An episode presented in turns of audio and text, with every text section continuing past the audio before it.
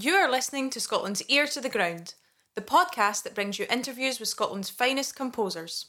Your hosts are Aileen Sweeney and Ben Eames.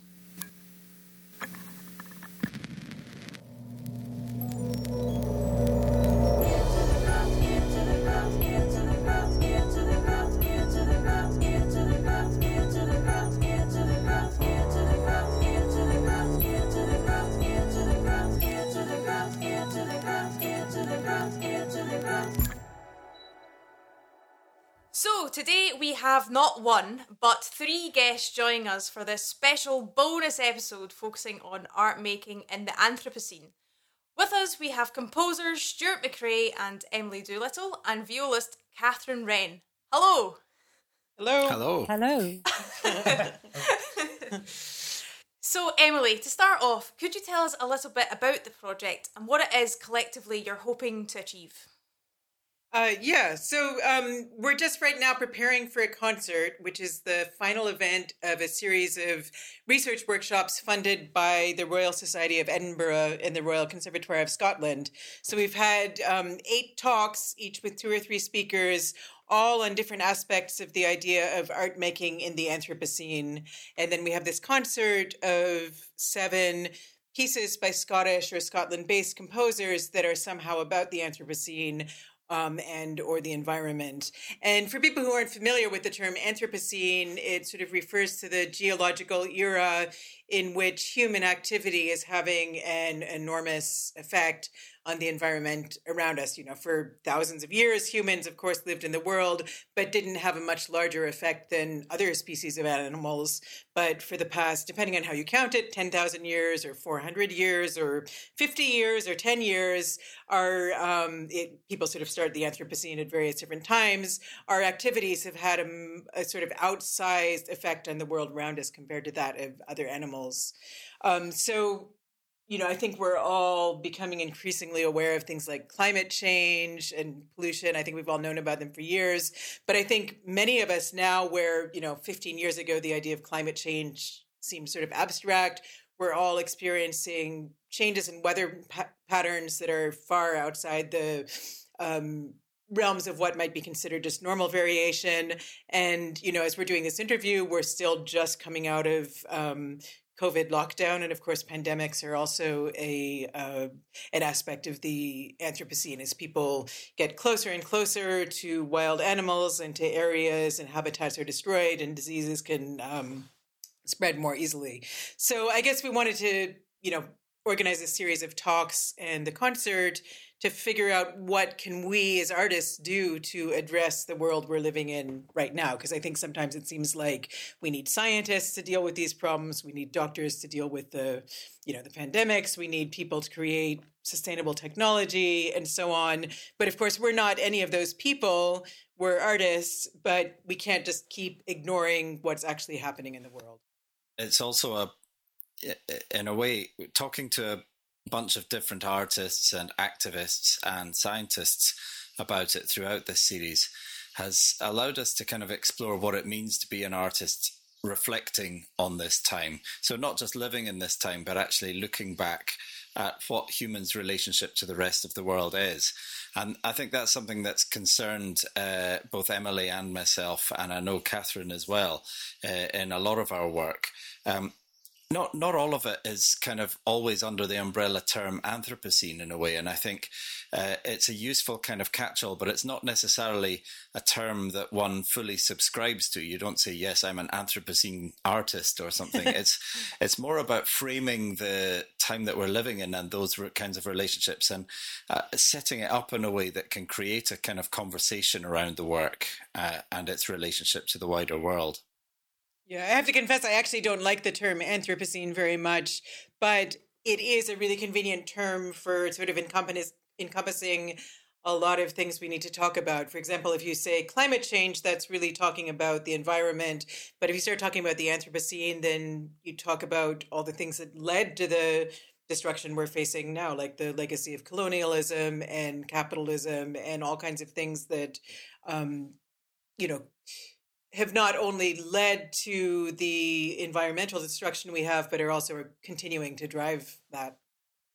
Yeah, I'd just like to um, add as a musician as well that um, I, have managed to attend some of the talks just just as a, um, I suppose, um, a member of the audience, and um, I'd second what Stuart said that um, bringing in artists from across all disciplines has been um, a really good and enlightening way of, of look at, looking at the subject. It helps you kind of reflect on your own practice, but it also just takes you a little bit away um, from the work that you're doing and helps you come in and, and look at it from from a different viewpoint and be a little bit more creative about about how you might get that message across um, about mankind's place in the environment and what what mankind is is doing to the environment.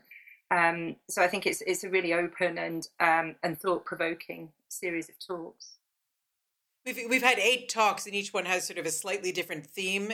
Um, and you know, anybody who's attended several of the talks will you know know that each of the speakers has quite a different relationship to you know how they relate to the anthropocene and the environment a different approach um, obviously different artistic practices but also sort of different conceptual frameworks.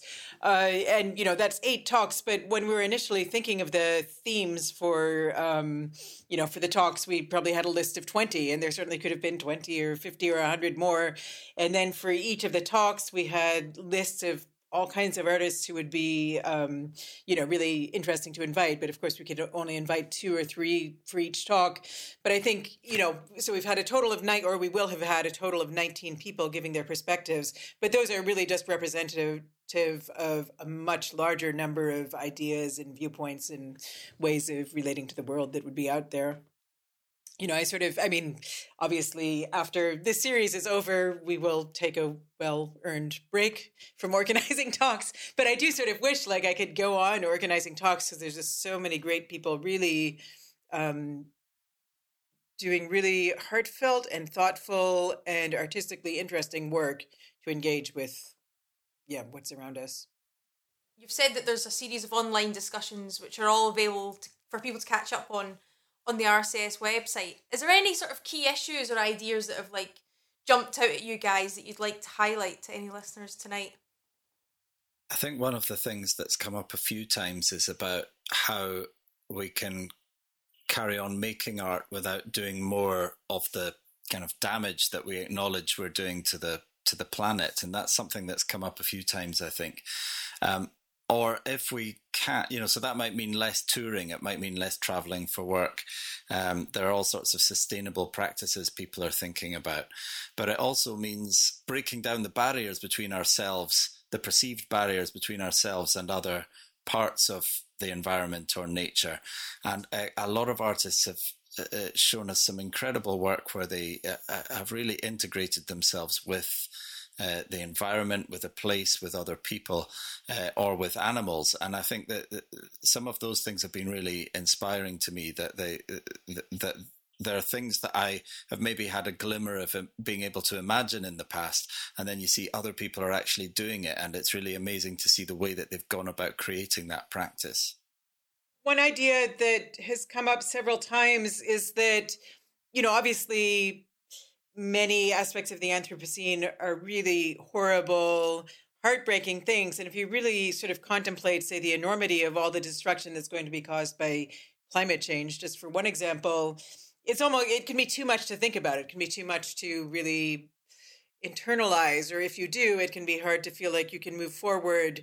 Um, and one idea that a number of artists have brought up in a number of different contexts is that art can provide a sort of maybe an intermediary in a sense between you and thinking about that issue. So, for example, you can create art that's very beautiful, um, or that you know is, sort of makes you feel contemplative or draws you in. And you can look at that, but you can also think about difficult issues maybe in a way that makes it not quite as scary to think about them. So you can actually internalize them and do something about them, or you know, you can just let them in. Um, as as you're ready so they don't overwhelm you so a number of artists sort of talked about either in their own work or in work they'd seen where the art is something you can focus on that allows you to concentrate on these issues but without getting sort of swept away by them yeah it's just about sort of giving you the mindset to sort of think about it uh, sort of in a less stressful way, I guess. Yeah, one of our one of our speakers, Sarah Nichols, had a, an amazing uh, phrase of uh, which was to do with how do you activate your audience. You know, thinking about this idea of an artist as an activist. Um, it, it, what you're trying to do is activate the audience and actually get them to question things themselves rather than provide them with answers. Um, and I think that's a shift from what people were talking about maybe even just a few years ago with respect to environmental art and, and artist responsibilities, where it was assumed that artists could help to communicate a message about something or to share the findings of scientists. I think we've moved on to a place now where artists are actually challenging both scientists and and uh, the general public uh, to think about these things without necessarily claiming to provide or represent the answers.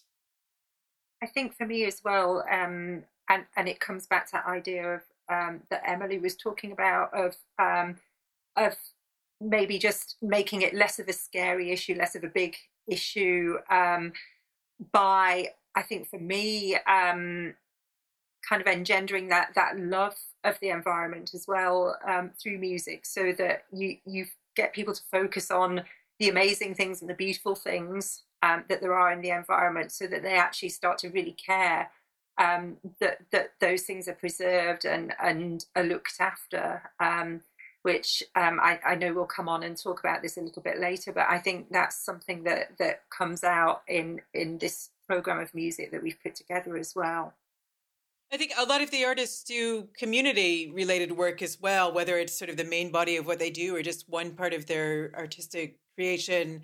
But I think that's another, you know, um, focusing on sort of the positive things we can do together, first of all, maybe helps people envision and create a better world, but also maybe helps shift, um, you know, or, you know, for example, if you're creating community-based art, um, then you're not seeing the band that flew in this night and then the band that flew in the next night and the band that flew in the night after that. Um, and of course travel is always going to be a part of artistic creation but i think we all need to have sort of strong local art making networks as well and things that involve all kinds of people not just professionals. So i think um, yeah i guess community work can sort of help strengthen the bonds between people and maybe you know help them make changes that need to be made. And it's also providing something else we can do together rather than spending more money you know buying things or yeah. You know. Don't buy things make music. Exactly. Buy music too. No I, I think as well that um, that, that idea of working in the community and, and really embedding yourself in a community is, is something that you can do um, to to make that travel worthwhile, if you like, as well. I mean, one of the things that I try to do in my practice is if if I do travel a distance to work, that I then stay there for a period of time. I mean, absolutely not this jetting in and and doing one one gig if I can possibly avoid it. I mean, it's it's going in, being in a community for a week for for my own work as well, just listening to the voices that are there so that feeds into my my wider work. I mean that's definitely something that i like doing and i, think is valuable to do to to encourage audiences to talk back to you um, and spend time listening. Um, and you know spend whether it's a week or a fortnight or whatever it is actually in that community um, you know using your time wisely um, and doing as much work as you can um, for the journey that you've made. If if that makes some kind of sense, I think that's that's quite an important yeah. thing to think about. Yeah. That's a really good point, Catherine. Yeah. yeah, definitely. I hadn't thought of it that way. Yeah, it's almost sort of glamorized in a way sometimes when you hear people like, "Oh, I, I jetted in for this gig," and you know, and that. Right. Uh, so it's actually it's quite important to question that and think more carefully about that. Yeah.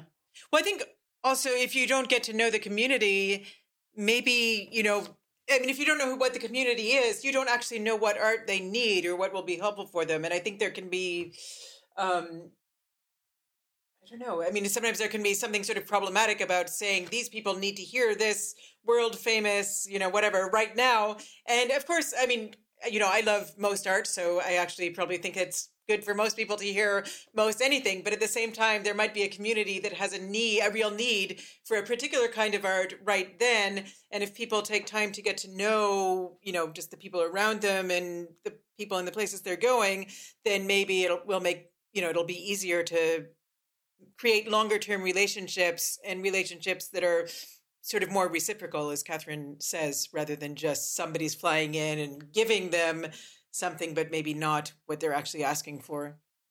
So, Catherine, your ensemble Nordic Viola are performing in the concert on the 27th of April. The pieces featured in the concert are all inspired by the environment in some way. Uh, what can audiences expect to hear? I think we've taken the approach to the the Anthropocene and um, the music that we've chosen to that in in quite a broad and liberal way. Um, so we've got some music um, that actually incorporates environmental sounds into the into the pieces. Um, we've got other pieces, um, Emily's Gardenscape, for example, that that um, imitate in some way nature and interpret nature the way the way that we hear it, and um, and actually encourage us to to I think really focus on on the sounds that are there. I have to say, actually, since um, I put Emily's piece together, um, every time I go out, I find myself really focusing on these birds now and, and hearing them much more than I ever did.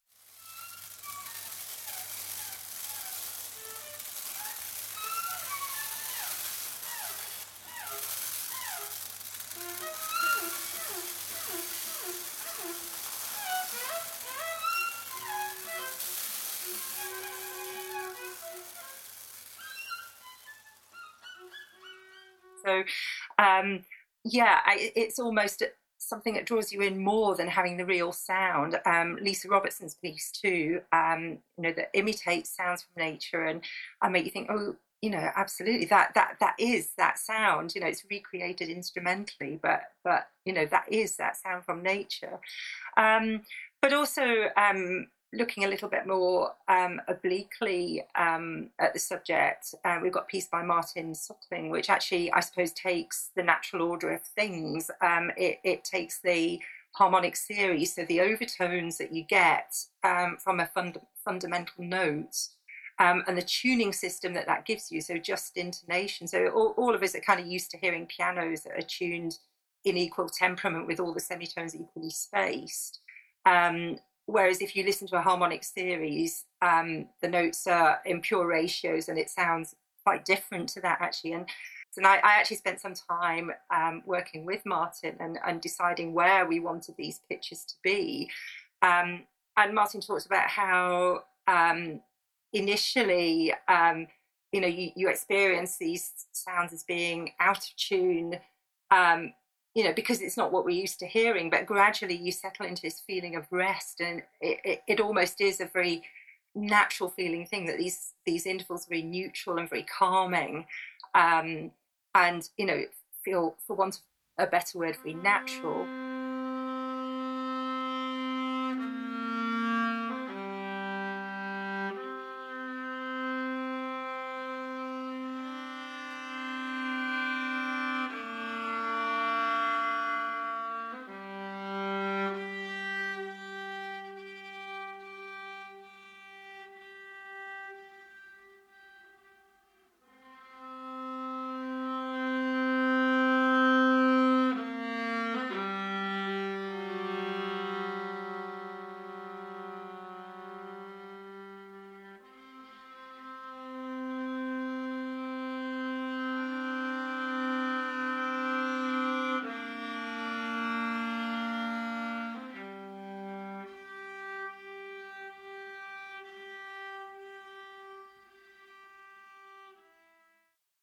Um, so yeah, so we've got a wide variety of, of styles and approaches to looking at nature in music, um, and I, have also managed to um, incorporate a little bit of film um, with with some of these pieces that I hope do inspire people um, about the landscapes um, that inspire the composers and make them want to think about protecting and caring for these environments.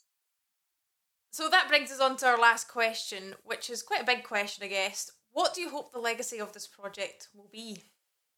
So obviously, we had planned to do this as three, you know, in-person day-long events. And when we first found out that we had to do it online, um, I think it took a while to regroup and get over feeling disappointed that we couldn't, you know, plan to meet in person. It took a long time to figure out, you know, what we could even inspe- uh, expect in terms of making plans. But once we realized that we really needed to do it online um, and started thinking about speakers to invite, um, I think it became really interesting. For the most part, we tried to pair up a speaker from Scotland or a speaker from the UK with a speaker from somewhere else in the world. Um, and I really enjoyed bringing together people with either similar interests or similar approaches who maybe didn't know each other before, but actually had um, many commonalities in their work. And I, uh, you know, again, I know many of the audience members are also um, artists doing something related to the Anthropocene or academic uh, or activists or um, researchers researching, you know, eco art or students wondering what direction they might want to go in. So I really, I'll be curious to see if any collaborations or sort of further events grow out of this. So that's, I'm just really curious to see where all these sort of um, introductions go. And of course, you know, I wish we could have done things in person and had people, you know, standing around the coffee table able to talk with each other.